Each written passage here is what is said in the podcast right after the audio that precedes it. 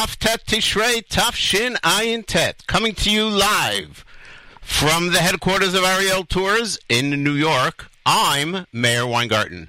Welcome to the Israel Show on the Nachum Segal Network.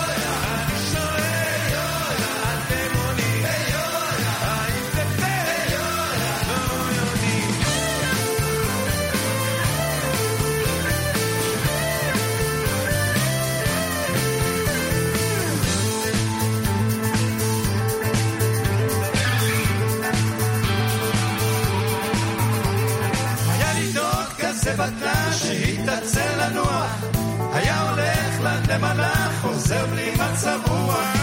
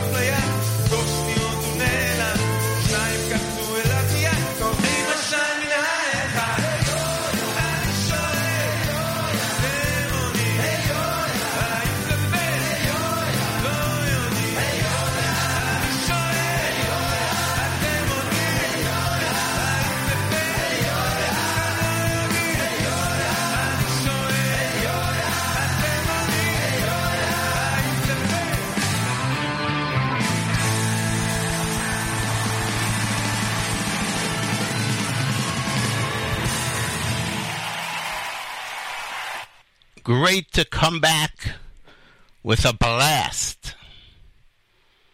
Poogie, Lakat Kaveret in their last performance back in 2013 with the live rendition of Yoya. Welcome, welcome, and welcome back, one and all. Welcome to the Israel Show on the Nachum Segal Network. My name is Meir Weingarten. We're here each and every Monday, immediately following JM in the AM. That translates to 9 a.m. Eastern, 4 p.m. Israel time, and around the world, wherever you are right now, whatever time it is, that's when we're on.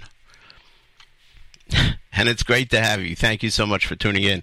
We have been away for a long time. The the the month of Tishrei, which is ending very soon, has uh, eradicated our Monday shows, as we had Rosh Hashanah on a Monday, Sukkot on a Monday, Shmini Atzeret on a Monday. So uh, three out of the last four weeks we've been unable to air our our wonderful program here, but we're back. And we have to open with sad news yesterday. A terrorist, a young Arab 23 year old terrorist, shot and killed, murdered two innocent Israelis. And we will tell you all about that coming up on the show. We will also discuss um, it's it's sort of an important point about the Yom Kippur War. Barry Lieben just mentioned on JM in the AM about losing two friends of his early in the war. I think he mentioned that one of them was killed on the first day in the Golan. Those were the those first days, both in the Golan and the Sinai, Yom Kippur and on, were the most uh, devastating in cost of human life and uh, we will discuss a story we have mentioned before about an Israeli spy that was very, very well embedded in the hierarchy of the Egyptian government, who warned Israel a bit before the war broke out and saved thousands of lives because if not for that warning, Israel would have been even more unprepared. We'll tell you a little bit about um, that person and about the uh, Netflix movie that was recently released about his story called The Angel. That was his code name. Um, so it's an interesting juxtaposition. We'll tell you about the movie. We'll try not to spoil it. We'll warn you ahead of the spoilers and uh, we'll discuss um, his role in the war and what he did and did not help accomplish. So we have a big show coming up. We are going to um, music, and then we'll go into discussion of yesterday's murders. Uh, love to play this song every year after the Chagim. I, I always say that in Israel there are five seasons of the years of the year. There's winter and there's summer and there's fall and there's spring and then there's Acharei Chagim. Acharei Chagim, because Tishrei is almost an entire month of Chagim and Shabbat and Shabbat and Chagim, nothing gets accomplished in Israel, and uh, so everything is uh, after the holidays, and that that's a season in itself. Uh, Naomi Shemer wrote, and the late both the late Naomi Shemer wrote and the late Ofra Haza sings Hitchadshut, renewal. Talking about Acharei Chagim Yitchadesh Hakol. My name is Meir Weingarten. You are tuned to the Israel Show on the Nachum Segal Network.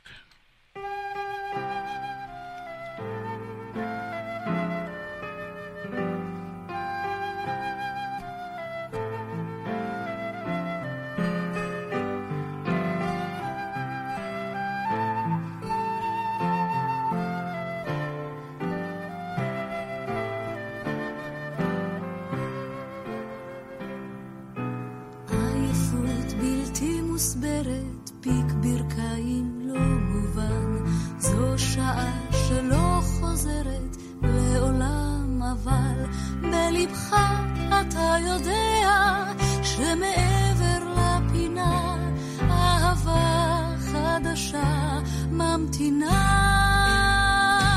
אחרי החגים יתחדש הכל.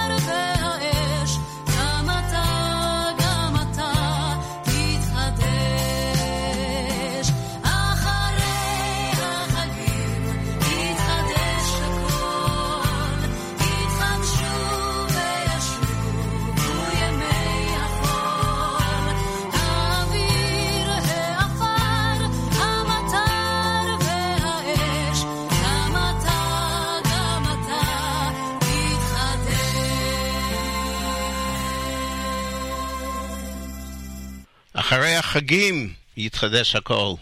Now that the holidays are over, everything renews itself. Of course, n- nature and in Eretz Yisrael, of course, the nature, the beginning of the cycle of the agriculture.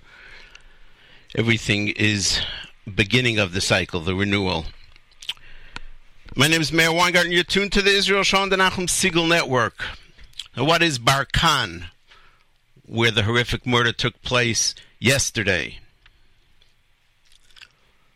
Barkan is an industrial zone, industrial park in the Shomron, not far from the city of Ariel, one of the larger cities in the Shomron. And it employs thousands and thousands of workers in various fields.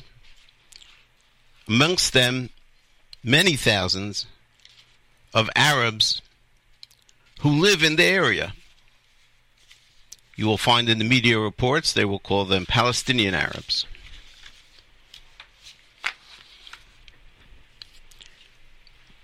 Yehuda Glick, Knesset member who we live, love and respect, posted yesterday the Barkan Industrial Zone is an island of sanity in the Shomron.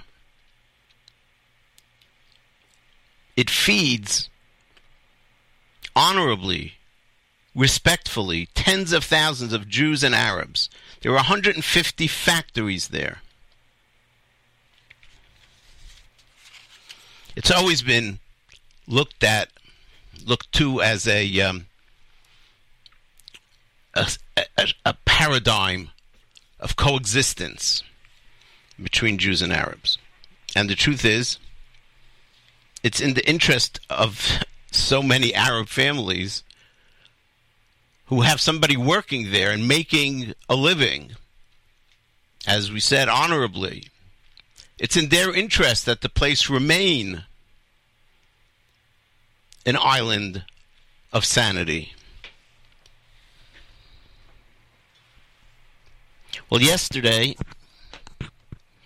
at about 7.30, 8 o'clock in the morning, Israel time, a 23-year-old Arab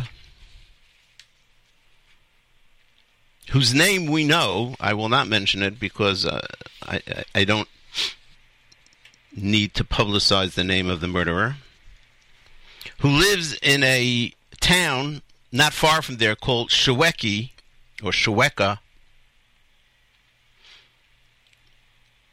came to work. He works for the past seven months as an electrician in one of the factories.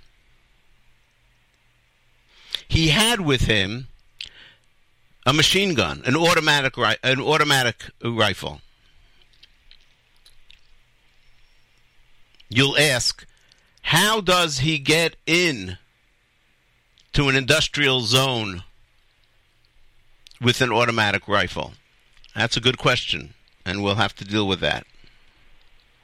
But he did. He went up to the office of the company that he works for. He went into the room of Kim Levengrond Yecheskel, a 28 year old young mother, mother of a baby who's one a little over a year old from Rosh Ayin, who he knew. You understand there's somewhat of a difference. There, the, the result isn't different.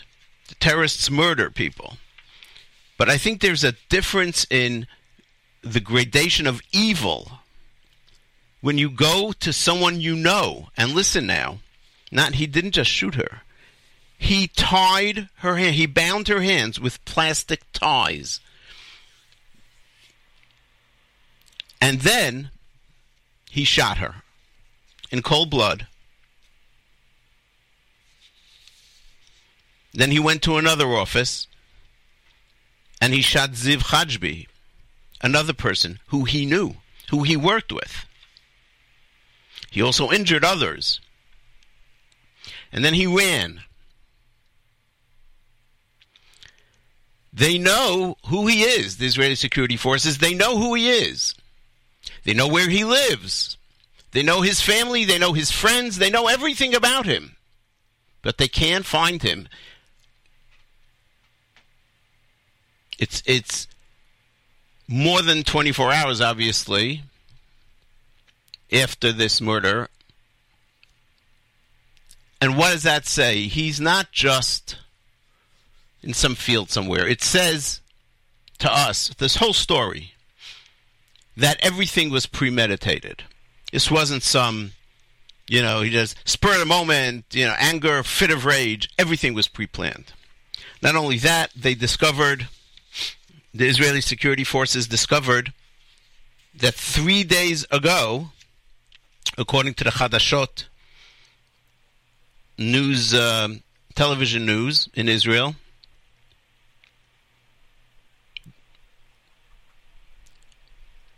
the terrorist left a suicide letter with a friend three days ago. The friend who worked at the same factory didn't report the letter to the authorities. He just hung on to it. Could have saved lives. But obviously, he supports his friend in attacking and killing innocent Jews. So he has been arrested. Israeli security forces are investigating whether advanced knowledge of the letter could have prevented the attack. Obviously, it could have. The IDF declared yesterday, on Sunday, that this was a severe terror attack, and large number of troops, including special forces, are searching for the suspected gunman, who is believed to still be armed. So he's probably set in advance a place of hiding for himself. It could be a cave. It could be so many different places. It could be like an abandoned building somewhere where he set up for himself food and and uh, and water to survive for a, a while while they still look for him. If you remember when the three young men were kidnapped and murdered near Gush Etzion, the two murderers did the same thing. They had everything planned out, and um, after they murder, they ditched the car and they went to a place that they had set up in advance where they could hide where the army won't find them. And obviously, the amount of manpower that goes into this kind of search is huge. So, in addition to everything else, they divert the army from whatever it should be doing to spending days and days searching for this one person.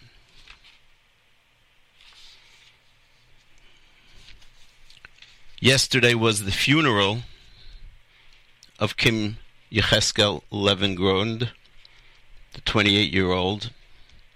Beautiful, if you see pictures of her, she's just a stunningly beautiful woman. Her friends said that she was beautiful on the inside as mu- as as she was on the outside.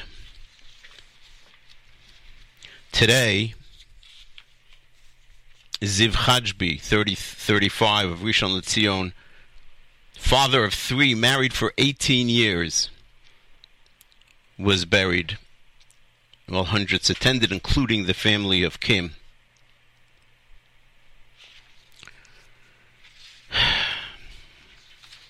One uh, one of the posts by a well-known Israeli Facebook personality, if you will. I'm translating here from the English. I think he represents some of the, or most of the, of the feelings of Israelis. He, he writes, "With a broken heart, we cry about the murder of Ziv and Kim. But our enemies shouldn't confuse our tears with weakness, but rather, our enemies should understand that the tears come from strength. Standing tall, we will move forward. We will build factories, more factories in Barkan. We will build more Barkans throughout Yehuda and Shomron, Judea and Samaria. There are no rewards for terrorism. The terrorists' desire is to perpetrate the, perpetuate the conflict and the hatred. Any semblance of peaceful coexistence, like the Barkan Industrial Zone, threatens and angers them. There are no rewards for terrorism. Surrender and despair, that's what the terrorists want for us, from us. But we will fight those who incite the terrorists, and we will fight the terrorists while we build more and more and more. How does a 23 year old worker get in to an industrial zone where obviously thousands of Arabs come to work every day? How does he get in with uh, an automatic uh, machine gun? There are metal detectors at the entrances. There's security people watching. And the answer comes from the security people themselves who were interviewed yesterday on Israeli radio. They said in the morning, when these thousands of people start coming, and there's one or maybe two entrances to this industrial zone, there's no way that you can possibly search each and every person entering. It just there's a mob, and people will uh, uh, unfortunately sneak through, and it's impossible. And and the terrorist knew that, and he took advantage of the Israelis' willingness to continue to employ people like him. You know, of course, that uh, there are two scenarios here. One is they will find him, and he will go down in uh, in what he will consider a blaze of glory. They will find him, start shooting, he'll shoot back, and then they'll kill him. And he'll he believes that he will then go to heaven. We know otherwise. And his family will get a monthly salary for life from Mahmoud Abbas and the Palestinian Authority. If there's any question in your mind about the intentions of the Palestinian Authority, that's all you have to look at. Kill one Jew, you get a stipend. Kill two Jews, you get more. Your family's taken care of. And you're going to go to heaven. And this is something that they've learned from kindergarten, or even maybe it's been embedded in them with their mother's milk. I don't know how one makes peace under these circumstances. And one more point, which is always important. The media in this country and in Israel, the media frames reality. CNN had a headline originally. They, of course, changed it after everybody screamed. The headline was West Bank workplace shooting. Workplace shooting leaves two Israelis dead.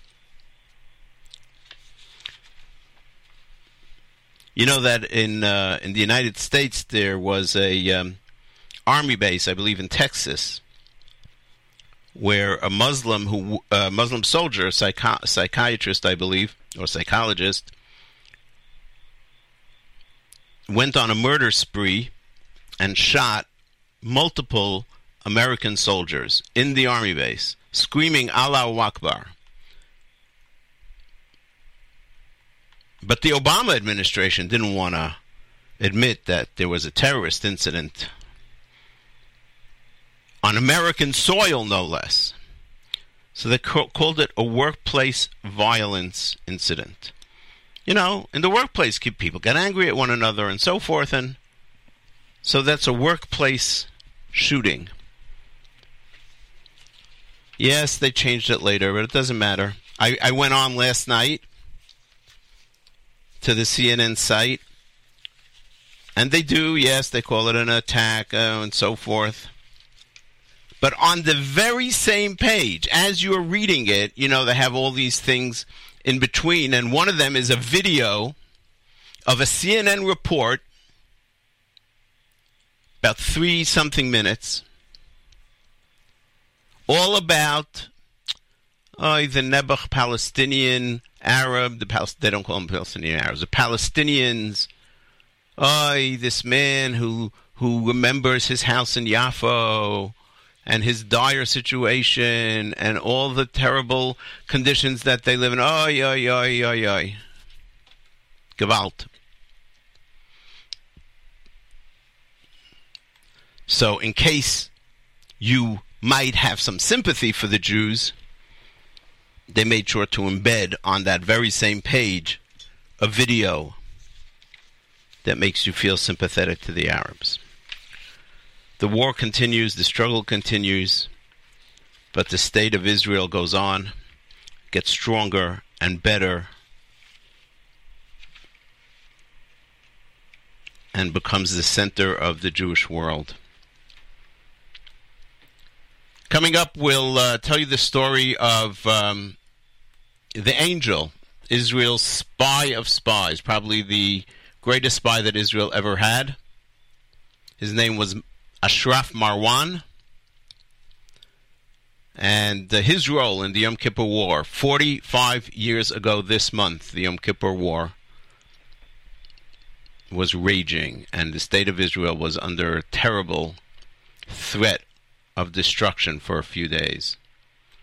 But we are here. Ki Netzach Yisrael Lo. This is probably the theme song of the song of the war. Naomi Shemer wrote, Shuli Natan sings, Lu Yehi. My name is Meir Weingarten. You're tuned to the Israel Show on the Nachum Segal Network.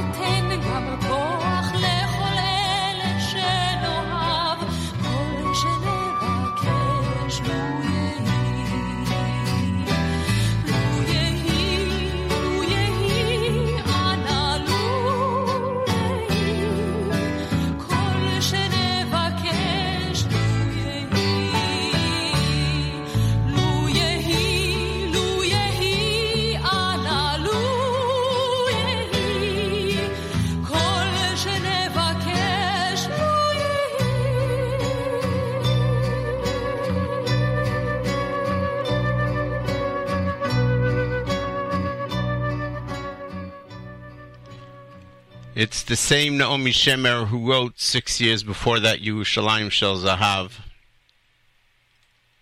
and the same Shuli Natan who sang Yerushalayim Shel Zahav. But what a difference six years had made in Israeli history.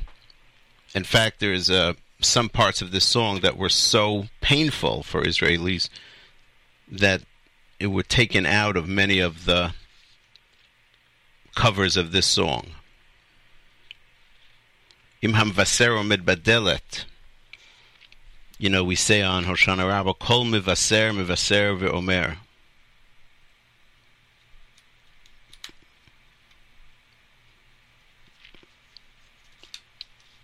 The mivaser in Jewish heritage, in Jewish tradition, is the heralder, one who comes and heralds the coming of the Messiah. But in Israel at that point, at that time, the mivaser, who om- omed badelet, that's standing at your door, was the person coming to tell you that your son, your daughter, your loved one was killed. Im hamvaser omed badelet ten milah tova befiv. Let there be a good, positive message in his mouth. It was so difficult for the over 2,600 families that had a mivaser coming to their door that that was left out. Some other parts as well.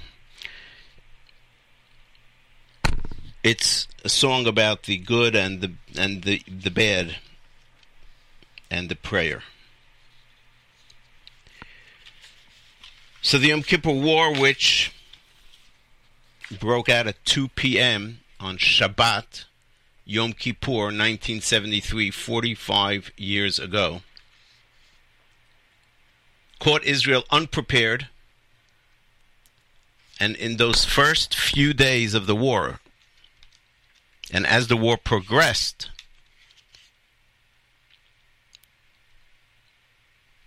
the feeling of the leadership was that this might be the end.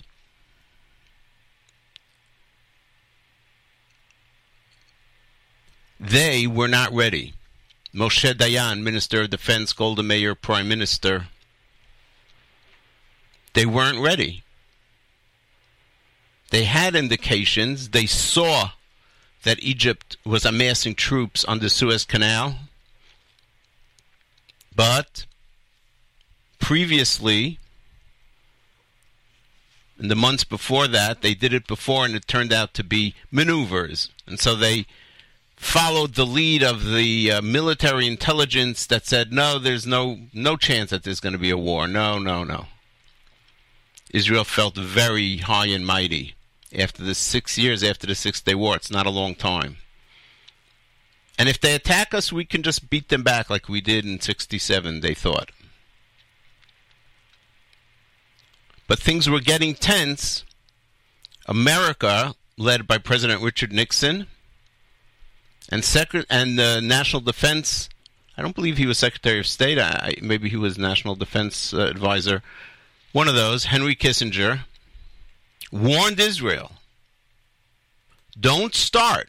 Don't shoot the first bullet, because we won't support you if you do." If they start a war and you defend yourselves, then we'll support you. And Golda Meir, in a move that she regrets her entire life, after that, made that decision. What brought about this change?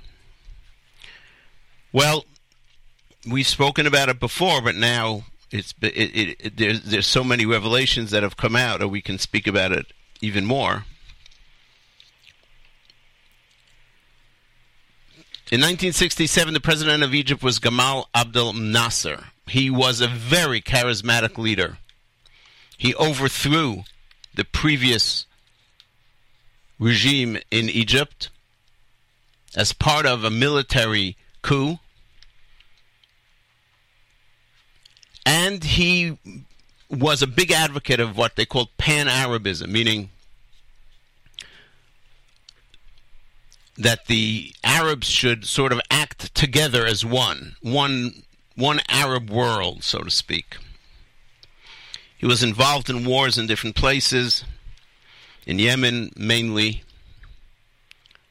He was a big guy, a bravado guy, and the people of Egypt worshipped him. It was he who began the process that led to the Six Day War by blocking the Straits of Tiran and so forth, kicking out the UN forces. And it was he who really ultimately was to blame for the huge defeat that Egypt took in the Six Day War. And yet, even though he officially resigned after the after the the trouncing of the Egyptians by Israel in 1967, the the the public, the mobs, wouldn't agree that he should step down, and he continued to be the president until he died, I believe, in 1970, of a heart attack. But while he was still alive, his daughter married a man by the name of Ashraf Marwan. Interesting complicated character. Nasser didn't like him very much. He belittled him. When Nasser died, Sadat took over, Anwar Sadat. And Ashraf Marwan was close aide to Sadat. At some point, even while Nasser was still alive, Ashraf Marwan just contacted the Israeli embassy in London and said, I have information. I want to meet with the uh, ambassador or the head of the uh, intelligence unit in the embassy. It took a while, but they got back to him when they found out who he really was. And from that point on, Ashraf Marwan, the son in law of the president of Egypt, was a spy for Israel, and he provided during all those years amazing information which checked out time and time again and brought a lot of security to Israel through the information that he gave them. It wasn't just general information, it was detailed information about armaments, about military.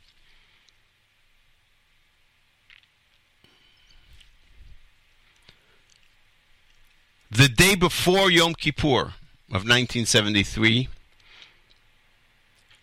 he called the head of the Mossad, Tzvi Zamir, using a certain code which led Zamir to understand that there's a threat of war, and told him to come to London to meet him. Zamir flew right away to London, met with him. Now, you have to understand that when Ashraf Marwan said a war will begin on Yom Kippur before the end of the day, it was not the first time that he gave such notice. And so Israel was a little skeptical. Was it the guy, uh, the boy who cries wolf?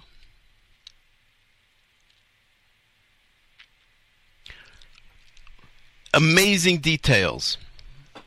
And just before Yom Kippur, every year, the Israeli archives release documents that were heretofore confidential and secret. And this year they released, 45 years later,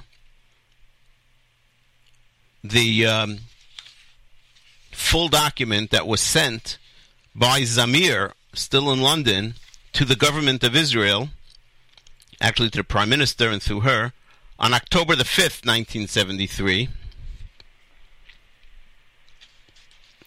telling them everything about the upcoming war. How many divisions, where they are, what weaponry they have, where Sadat is,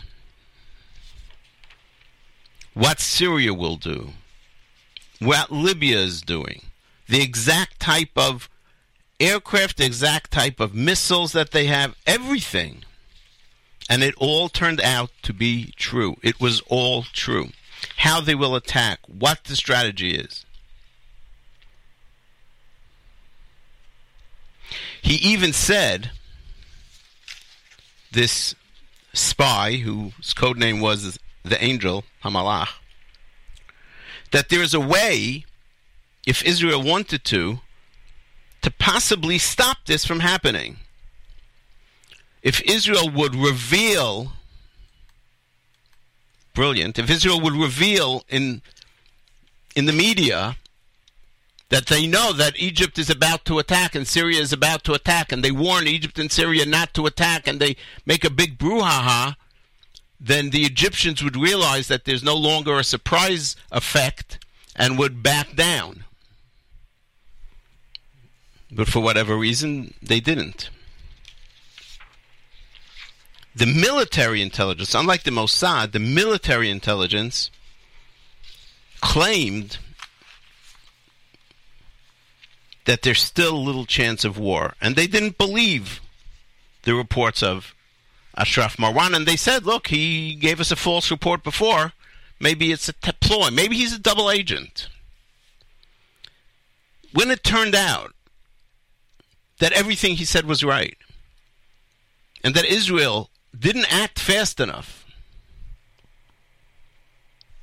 And it resulted in 2,700 deaths plus, and a national trauma for the state of Israel, which I believe Israel still lives with till this very day. The head of the military intelligence, who doubted Ashraf Marwan, began giving a story that Marwan was a double agent. Marwan was a double agent. I can prove it. He was a double agent. He, we shouldn't listen. We shouldn't have listened to him. There was no reason to listen to him. That's why I said there wouldn't be a war in in in order to clear his name. And this fight just continued between Zvi Zamir, the head of the Mossad, and the head of the military intelligence. This this battle about who's to blame. All egos, of course. I don't think any of the 2,700 and more young men and women who were killed and their families, I don't think they care who exactly is to blame. Their kids are dead. They want justice to be done, and it wasn't. But it didn't matter. As this war the secret war between these two intelligence chiefs continued, more and more leaked out, and then a few years after this story, an Israeli writer mentioned the fact that Israel had this super spy who was very well connected. And then somebody else, seeing that he already mentioned, mentioned that there was an Israeli super spy, and he was a relative of one of the leaders of Egypt. And then somebody else figured if they know that already, then we'll we'll mention that he's the son-in-law of Nasser. Well, we won't mention his name, but now everybody knows. And so the internal Israeli fight ended up exposing Ashraf Marwan. And books were written about him.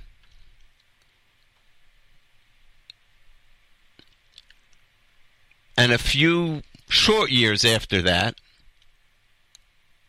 he came to a sudden death. Relatively young man, living in London, just fell off the balcony of his uh, sixth floor uh, apartment. Well, it didn't really fall because the railing was a little too high, so one assumes he was pushed by who? We don't know. Was it by Egyptian Secret Service intelligence? Was it by the Israeli Mossad? Who was out to get him? We don't know. But he was given a hero's burial in Egypt. And Egypt started pushing the story in order to hide its shame that he was a double agent. Well, if he was a double agent, you might ask, why did he warn the Israelis? Then those who say he he was a double agent will say he warned the Israelis too late. By the time he warned them, it was too late. Well, it was late, and he claimed that he couldn't have gotten to warn them earlier. But even as late as it was, it allowed the Israelis to call up some reserves duty and saved probably thousands of Jewish lives. It is a, fascinating spy story, obviously, which should have been kept secret but wasn't, and cost him his life. The Netflix movie, it's a movie, you know you have the limitations of a, of, of a Hollywood creation. And I'm, I'm going to give a spoiler here. So if you uh, want to watch the movie on Netflix called The Angel, based on the book, but really the ending is not. So then, you know, put put this on pause and come back in like a minute. At the end of the Netflix movie, the the um, as you've believed until that point that he was an Israeli spy and he did all these great things for Israel, at the end of the movie, there's a scene in which you see him and Sadat, and where it becomes clear that, according to the movie, he was a double agent, and it was all planned out, and it was all part of Sadat's very ingenious way of plotting to surprise Israel. And one of them was putting him as a spy going to Israel and giving them all that information throughout the uh, the years in order to not warn them on time about the war. And it's just crazy, and that's the Arab way of explaining it. But the rest of the movie isn't bad. that is the story of Ashraf Marwan, the angel. That was his code name in the Mossad. A lot of the movie is good. A lot of it is based on uh, on facts. So, um, if you have uh, Netflix, you may want to watch it. It's on the streaming, obviously on the streaming platform. Uh, we're going to end off with um, Modeh Ani, Gabriel Tombak. Great song. And we're going to do that after we say thank you. Thank you so much for listening. Thanks for all your Facebook likes and comments. Thanks to the staff of the Nachum Segal Network. And my very special thanks, as always, to Nachum Segal. Coming up on the Nachum Segal Network, live from Jerusalem, Yoni Pollock will be discussing sports, American sports, though, on After Further Review. And then Novik Now with Jake Novik. And then the great Monday Music Marathon. Tuesday and Wednesday, keep tuned today, Tuesday and Wednesday, for Nachum's special programming live from Israel. Great stuff. It was a great JM and If you missed it this morning, you should go back and listen to the archives. And until next Monday, immediately following JM this is Meir Weingarten reminding you that nice guys do not finish last. They're just running in a different race.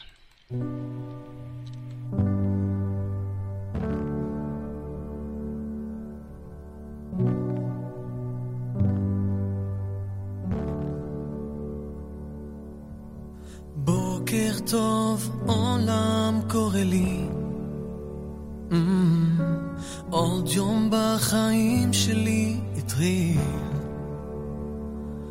מו מו מו, מו מו מו, מו מודה אני. לפניך אלוקיי.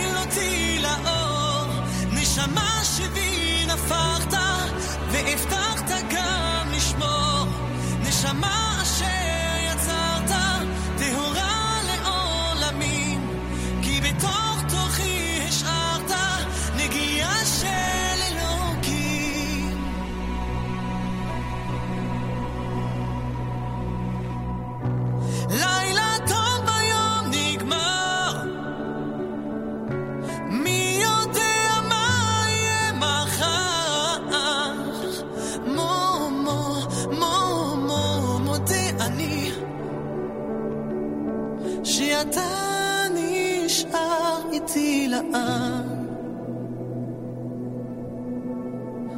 נשמה